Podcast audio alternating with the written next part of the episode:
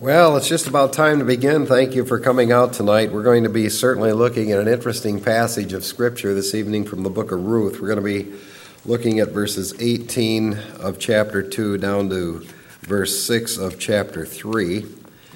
And we'll be looking and analyzing the text as we kind of work our way through it tonight. So before we tackle it, let's pray. Father, thank you for your inspired scriptures, and we thank you for this great book of the Bible, Lord. It's like no other book. The whole story here is like no other story. And obviously, it's there to communicate to us great truths that we wouldn't have without it. So I pray that you would allow the Holy Spirit to cause us to glean what you would have us get from it. And we'll thank you for that. In Jesus' name, amen.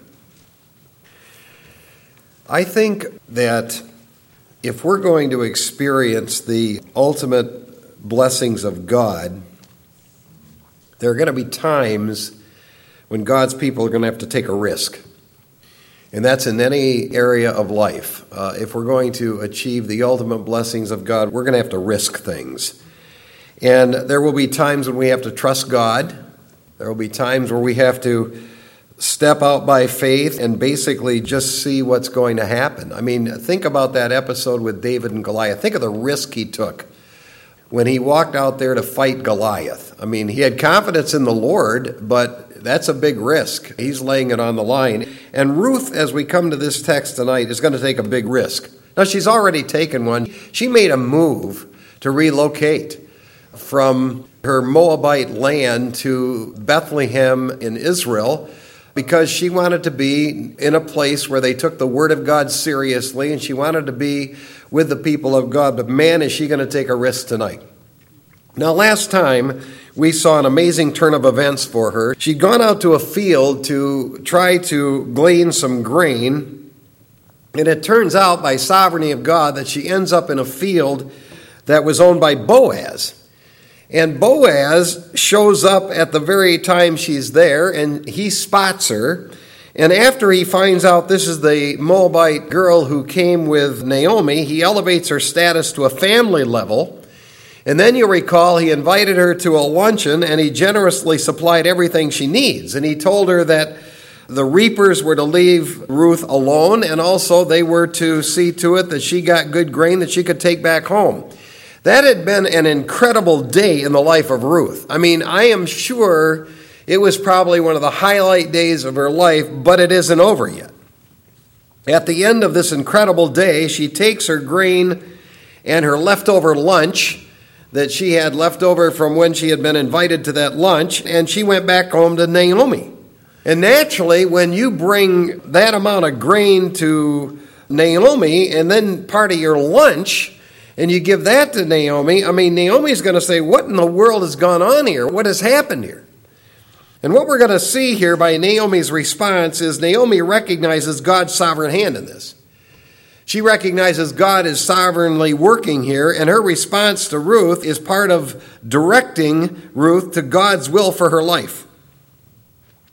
I cannot help but be reminded of something Jesus taught his disciples. If you go someplace and you aren't wanted, then leave. If you are wanted, stay there. But if not, shake the dust off your feet and go down the road. It's very clear to Naomi by Boaz's response to Ruth that she obviously was well received by him. She could figure that out, and she realizes this, and she realizes the theological and practical implications of this, and she makes a key decision for Ruth that literally is going to change her life.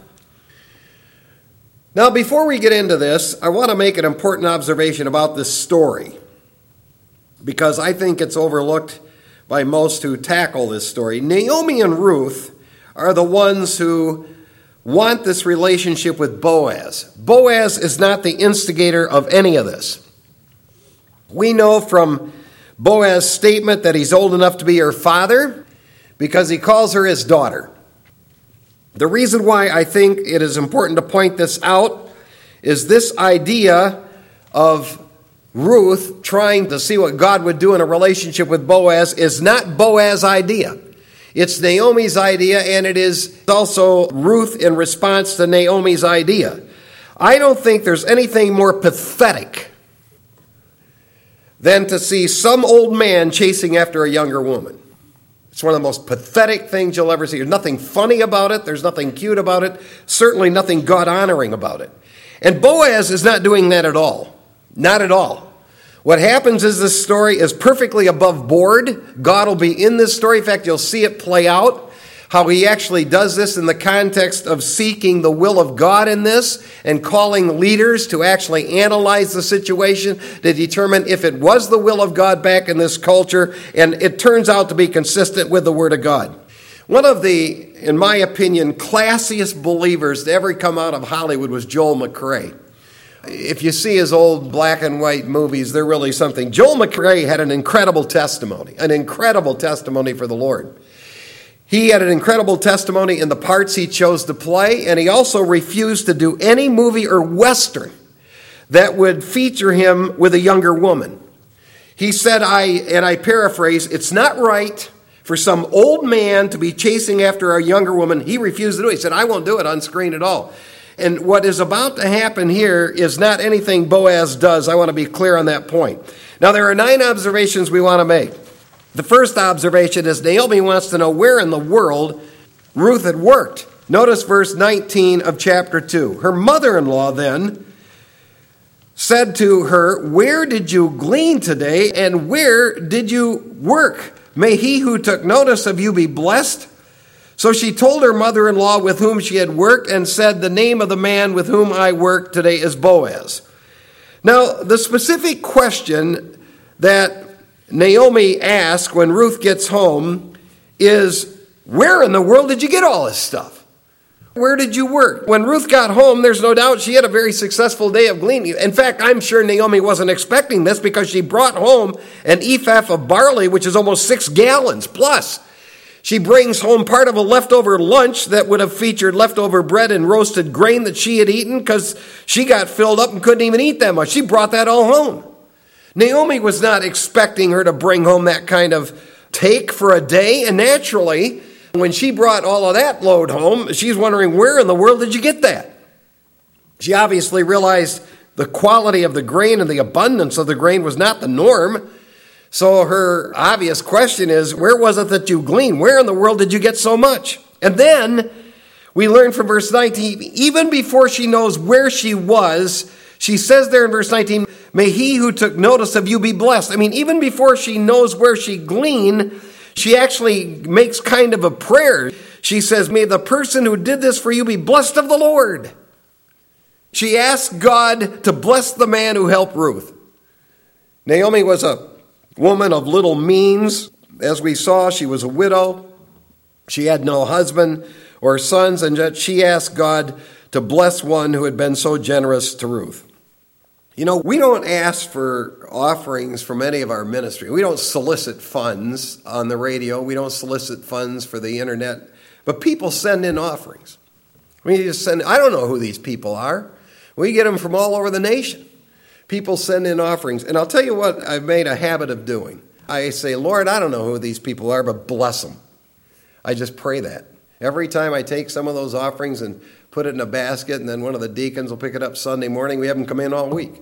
And I will just ask God to bless the people who have been generous to us and generous to the work of the Lord. And I pray that too for the people that are consistently giving as well. But that basically is what Naomi's doing here. She's realizing, boy, we have a lot here, and she's praying for a blessing on the person. And that's something you can always do no matter how much you have or how little you have. You can always pray and you can ask God to bless things, and that's what she's doing.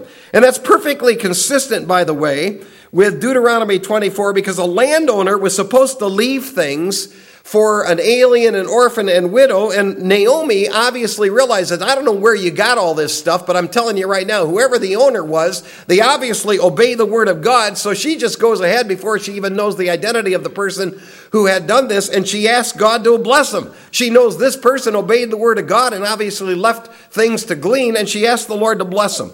She has no idea how significant this blessing statement is to Boaz, to her, and to Ruth. In fact, at this point, she doesn't even know where Ruth had gleaned this. She has no idea. But you do get to look here at the kind of employer and company that an individual has that is blessed of God. God does bless those that are generous to their employees. I mean, God does shower blessing on those that are not bottom line profit focused owners that are stingy and greedy. I mean, I think you see that here with Boaz. He's a very generous type of employer.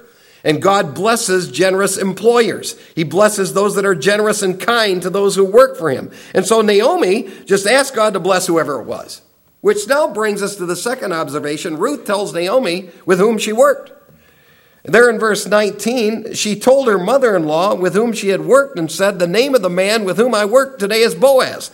Now, the question that Naomi had specifically asked her is, Where did you work? Where did you work? Ruth doesn't answer that question. She leaps over that question. And she says, I'll tell you with whom I worked. And she told her mother in law that she had worked with a man whose name was Boaz. And now the story begins to take on a new slant by sovereignty of God, and we're going to zero in on Boaz.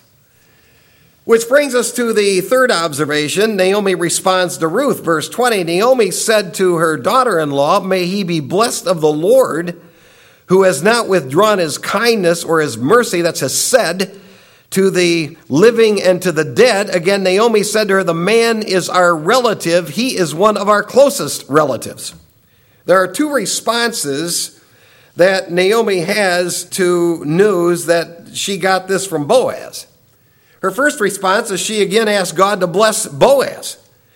There's no question that she realized that God's hand was in this, and she's already asked God to bless the one whose field it was. Now she specifically asked God to bless Boaz for his generosity. Now, this is the second blessing she's already asked God to give him. The first is in verse 19, and she's asking him again in verse 20 to bless him again.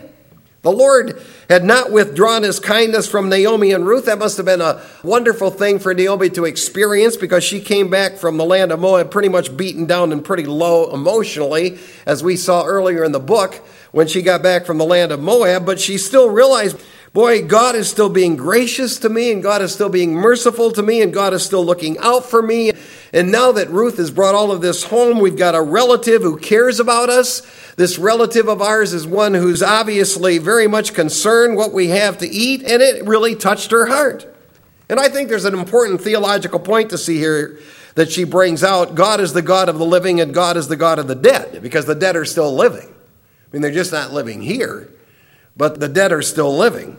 God had raised up Boaz and certainly met his legal responsibilities to other family members.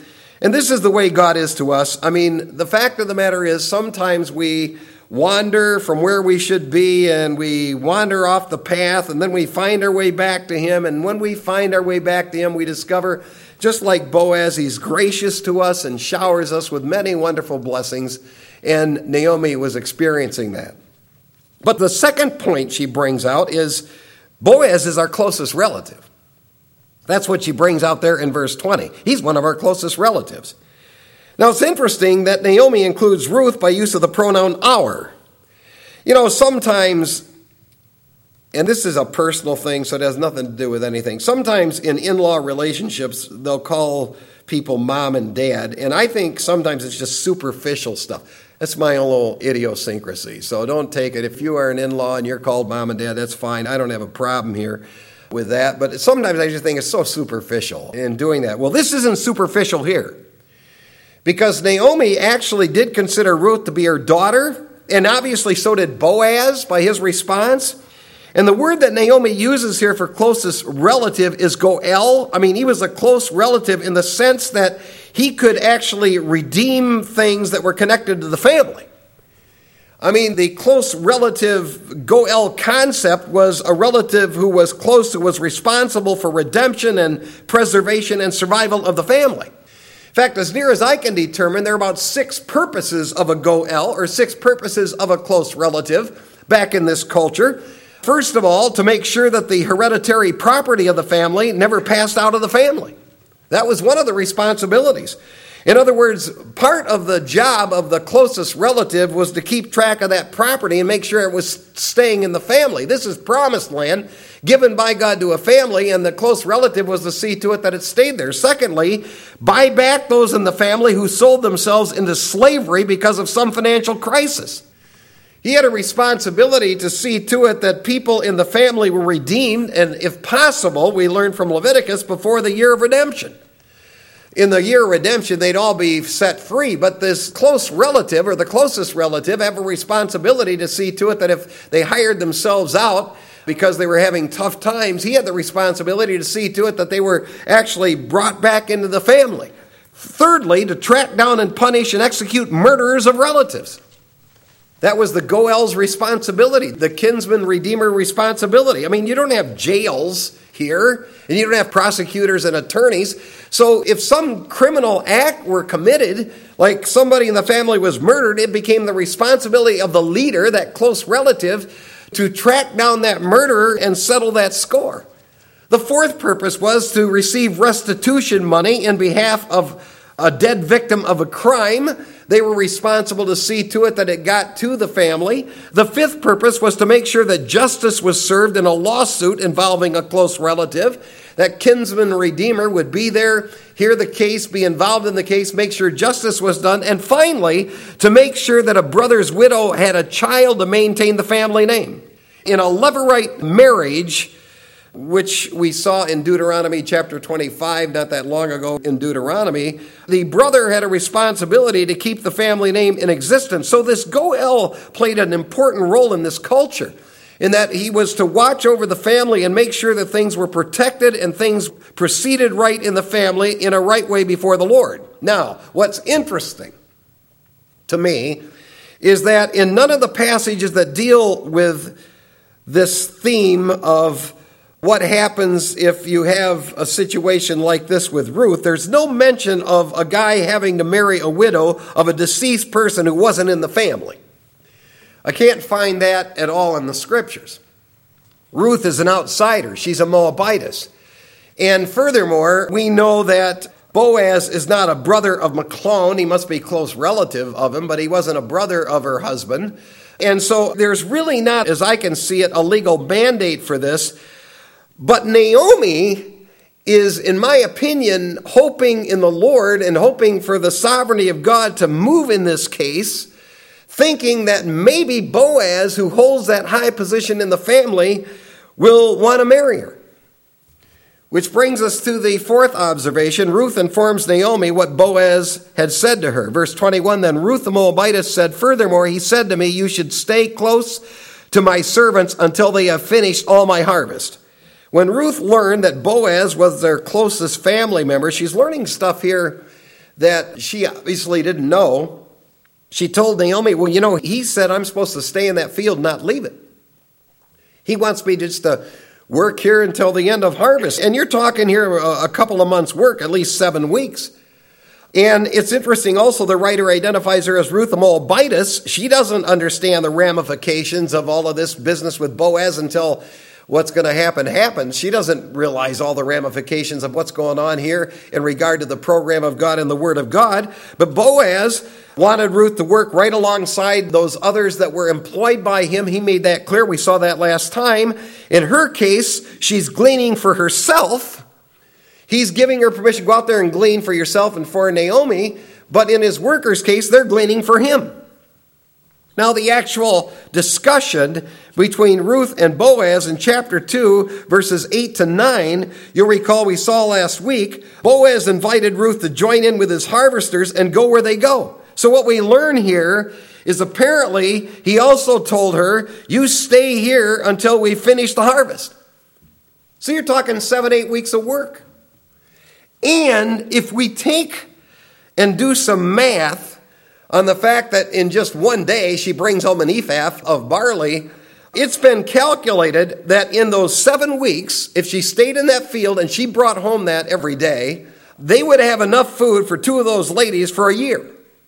So this was like hitting a gold mine here when she's working in this place, in this field. I mean, he said, You stay here, I'm having my harvesters leave out things for you. You take them home and you provide for Naomi. Which brings us to the fifth observation. Naomi tells Ruth it's good for her to stay with the other maids in that field. Verse 22 Naomi said to Ruth, her daughter in law, It is good, my daughter, that you go out with his maids so that others will not fall upon you in another field. And again, when you're in a culture in which everyone is doing right in their own eyes, you have moral chaos. And Naomi realized the danger of this young, pretty Moabite girl and realized the importance of her sticking close to those other girls who were also out there working. And when you're in a job where you're cared for, and when you're in a job where you're protected, and when you're in a job where people seem to want to make sure that you have enough, boy, you don't want to leave that. I mean, you want to kind of stay there, and that's kind of the idea here. Now, that brings us to the sixth observation, and that is Ruth listened to what Boaz and Naomi told her. Verse 23 says So she stayed close by the maids of Boaz in order to glean until the end of the barley harvest and the wheat harvest, and she lived with her mother in law. We learned three facts about Ruth here. She obviously stayed close to the other young ladies while she was doing all this work for this couple of month period. She gleaned until the end of the barley or wheat harvest, so you're looking at about six, seven, eight weeks. And she lived with her mother in law, Naomi. I mean, that's where she lived. But now something happens after this is over. We come to the seventh observation. Naomi informs Ruth that she's been thinking about seeking a secure, good life for. We read in verse 1 of chapter 3 Then Naomi, her mother in law, said to her, my daughter, shall I not seek security for you that it may be well with you? Now, the word security in Hebrew, menoah in Hebrew, is a particular word that would indicate that Naomi had been thinking about the fact that, you know, this girl, she needs a place. She needs peace in her life. She needs security in life. And Naomi wants the best for Ruth. She wants her to have a full, blessed life. That's what Naomi wants. She believes that God can give her that kind of life. And as the weeks went by, she was thinking on this, she was simmering on this. And I am convinced as we work our way through this that God was putting these things in her mind because this is not some instant emotional plan or instant emotional reaction that she has here. This was something that God had planted in her thinking. It was a thought about security for Ruth, it was thought about a good life for Ruth. Naomi sensed God's hand had been in this move and also in contact with Boaz. She realized that Boaz is a very kind man, he's a very generous man. He's not a mean man. She's been running that through her mind. And she's thinking, boy, this would be something if this could work out legally in a way that's right before the Lord. And that's the way she's thinking. Naomi realizes that Ruth's security and good life was contingent upon that relationship with Boaz, but it would be a risk. It would be a risk that Ruth would have to take. So she came up with a plan. And I'll tell you this Naomi believes in the providential sovereignty of God. There's no question about that. When she lost her own husband and lost her son, she believed in the providential sovereignty of God. She had a high, holy view of God's sovereignty. But she also realized that God's sovereignty also is consistent with human responsibility and planning. I mean, you cannot just sit in a living room, as we've said before, and hope it'll happen. You have to get out and do what you can do to make it happen, and then trust God to give the blessings, which is what Naomi's plan really does. Which brings us to the eighth observation. Naomi informs Ruth as to the action to take in regard to Boaz. Now, watch what happens in verse 2. Now, is not Boaz our kinsman, with whose maid you were? Behold, he winnows barley at the threshing floor tonight. Wash yourself, therefore, and anoint yourself, and put on your best clothes and go down to the threshing floor, but do not make yourself known to the man until he's finished eating and drinking. It shall be when he lies down that you shall notice the place where he lies, and you shall go and uncover his feet and lie down. Then he will tell you what you shall do. She said to her, All that you say, I will do. Now, I want to again stress the point. Boaz is not chasing after a younger girl. This isn't even in his brain. In fact, he'll be shocked. We'll see that, Lord willing, next Wednesday night. He'll be shocked at what actually goes down here. This is a plan that's perfectly legitimate and biblical. In fact, it'll go through normal channels where they have to meet with the elders and leaders and make sure this is all above board. It's a kinsman redeemer thing. So this is not just some normal type of thing. It was cultural, it was there. And it's implemented by Ruth. And the first thing Naomi does is to remind Ruth Boaz is our near kinsman. He's our near kinsman. And she's thinking in these terms. Now, there are six actions that are brought out in the plan of Naomi for Ruth to know and implement, and they're risky. A couple of them are real risky. First of all, Boaz winnows barley tonight at the threshing floor. Now, you know what that is. A threshing floor was a place that kept the stuff clean, usually set up on the side of a mountain where good breezes were. And at night, you have breezes, but they're a lot less gusty than they are during the day. So if you're going to go up there and you're actually going to separate the wheat or corn, the kernel from the chaff, you're better to do it in the breezes of the evening because if you throw it up in the gusty winds of the Mediterranean during the day, it's likely to blow the whole thing away. So, what they would do is they would go out there in the night breezes when it came time to actually go ahead and get the kernels. They would go out there and they would toss it up into the air, and then those gentle breezes would blow away the chaff, and then the kernels would fall to the clean threshing floor that was clean and it protected the grain. Boaz is obviously a hands on type of boss when it came to this. I mean, this is critical to his business. He let the other guys do the harvesting stuff, but when it came time to actually be there to make sure that this was done right, as far as getting the grain and the kernels, he was right there. So, what Naomi informs Ruth is he's going to do that tonight. Secondly, take a bath. That's what she tells her. Now, gleaning in a field is hot work. I mean, just walking in a Mediterranean climate, you get sweaty. And the field where this threshing floor was done is probably some distance from Bethlehem. We know it was a little ways from Bethlehem, and it's up on a side of a mountain. So, and those of you that have ever gone on a hike and gone up in the mountains, you know it isn't long, you're sweating. I mean, if you're just walking even normal and you're in decent shape, you're still sweating. So, Naomi told Ruth, Wash yourself, take a bath. Then, thirdly, put on some perfume. That's what she says in verse 3. She says, and anoint yourself. It was usually a perfume type of olive oil that was used for anointing. It acted as kind of a deodorant in a hot climate, it had a good fragrance to it. I can't help when I read that but think of what Esther did the night that she was going to go in before King Ahasuerus. I mean, she bathed in perfumes, all of the ladies did, in their preparation to be with the king. And this is stuff that Ruth could do. I mean, this is part of it. There's stuff here she can't figure out. She doesn't know how Boaz is going to respond. Naomi didn't know how Boaz is going to respond to this. But this was one thing she could do, or a couple things she could do. And again, you see the point. God's sovereignty does not replace human responsibility. So they are doing everything they can to make themselves presentable, or Ruth is. And then, fourthly, put on your best clothes. That's what it says in verse 3. And put on your best clothes.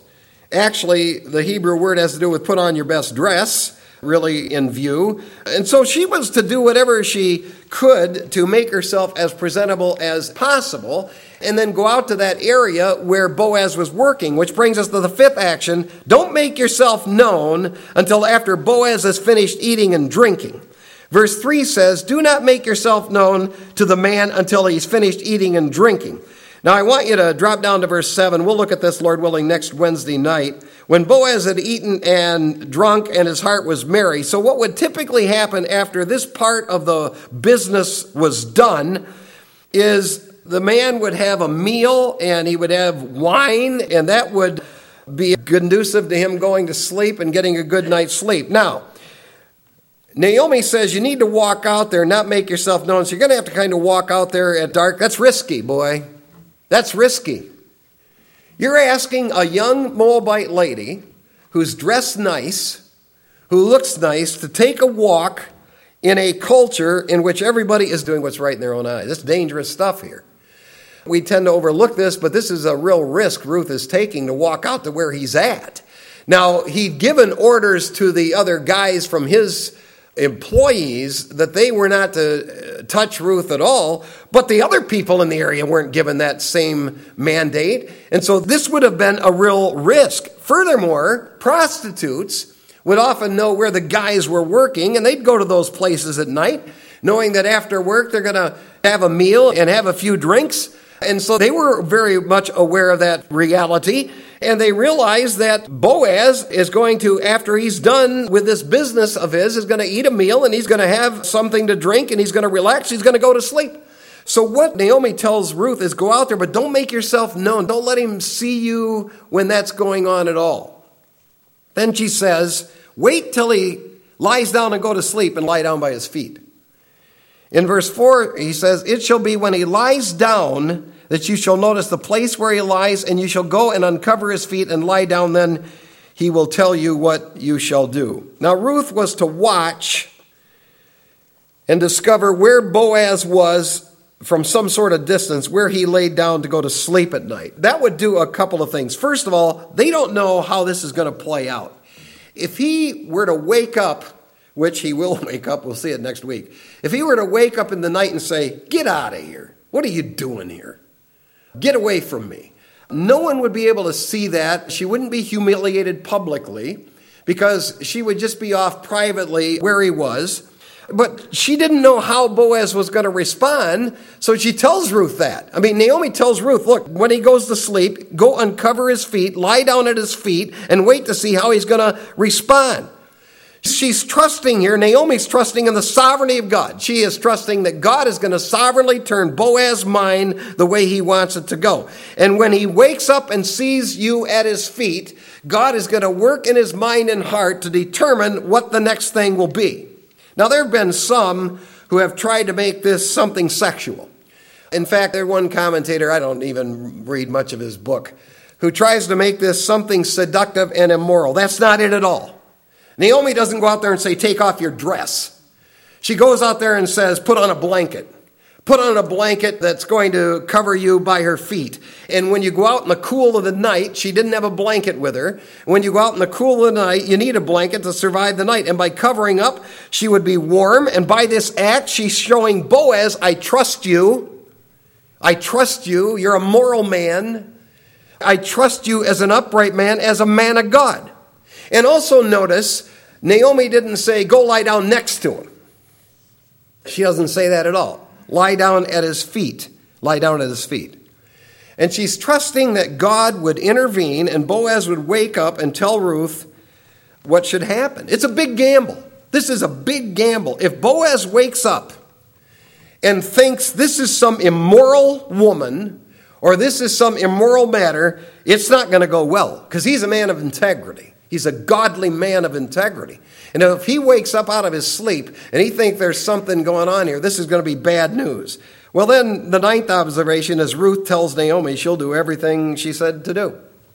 That's what we see in verse 5. And she said, All that you say, I will do. So we will take a look at what happens, Lord willing, next Wednesday night. I want to leave us with three practical concluding applications. First of all, there are going to be times in our life when, if we're going to experience the ultimate of God's blessing, we're going to have to take a risk. It's just the way it is. Have to step out by faith and take a risk. May have to leave one place and move to another place. Your place where you were living was comfortable, but you got to make a move because you got to go to where God's word is esteemed, where God's people are. It's risky. I mean, it's risky to leave a place where you've set in and there's a comfort zone there, and then you say, you know what? I'm moving. I'm moving for the glory of God. I'm going to move because I want to know the Word of God. I mean, that's a risk. But if you're going to experience the ultimate of blessings of God, there are times you have to take those risks. Secondly, God's sovereignty never negates human responsibility. Boy, that just leaps out at us from this book of Ruth. God's sovereignty never negates human responsibility. We have a responsibility in whatever context business world, financial world, social world, whatever the context is we have a responsibility to do everything we can do. I mean, that's what you see here. You have to trust in the sovereignty of God, but you also have responsibilities as you're trusting in the sovereignty of God. And finally, and this is something that I think is so significant and important, especially today. We're God's people, and we need to defend God's sovereignty. We're God's people. We need to defend God's sovereignty. If we don't defend God's sovereignty, who's going to? Do you think this world and the things that are going on in this world are going to rise up a bunch of people that go, you know, God's a sovereign God and he's to be reverenced and we need to reverence him. We have to do that. We have to do that. Naomi did that. Naomi was defending the sovereignty of God. And as you'll see, her faith and her willingness to step out by faith, both her and Ruth, is going to pay rich dividends. Well, our time is gone tonight. I want to thank you for coming to our study. It'll be interesting next Wednesday night. So thanks for coming. Good night. The Lord bless you.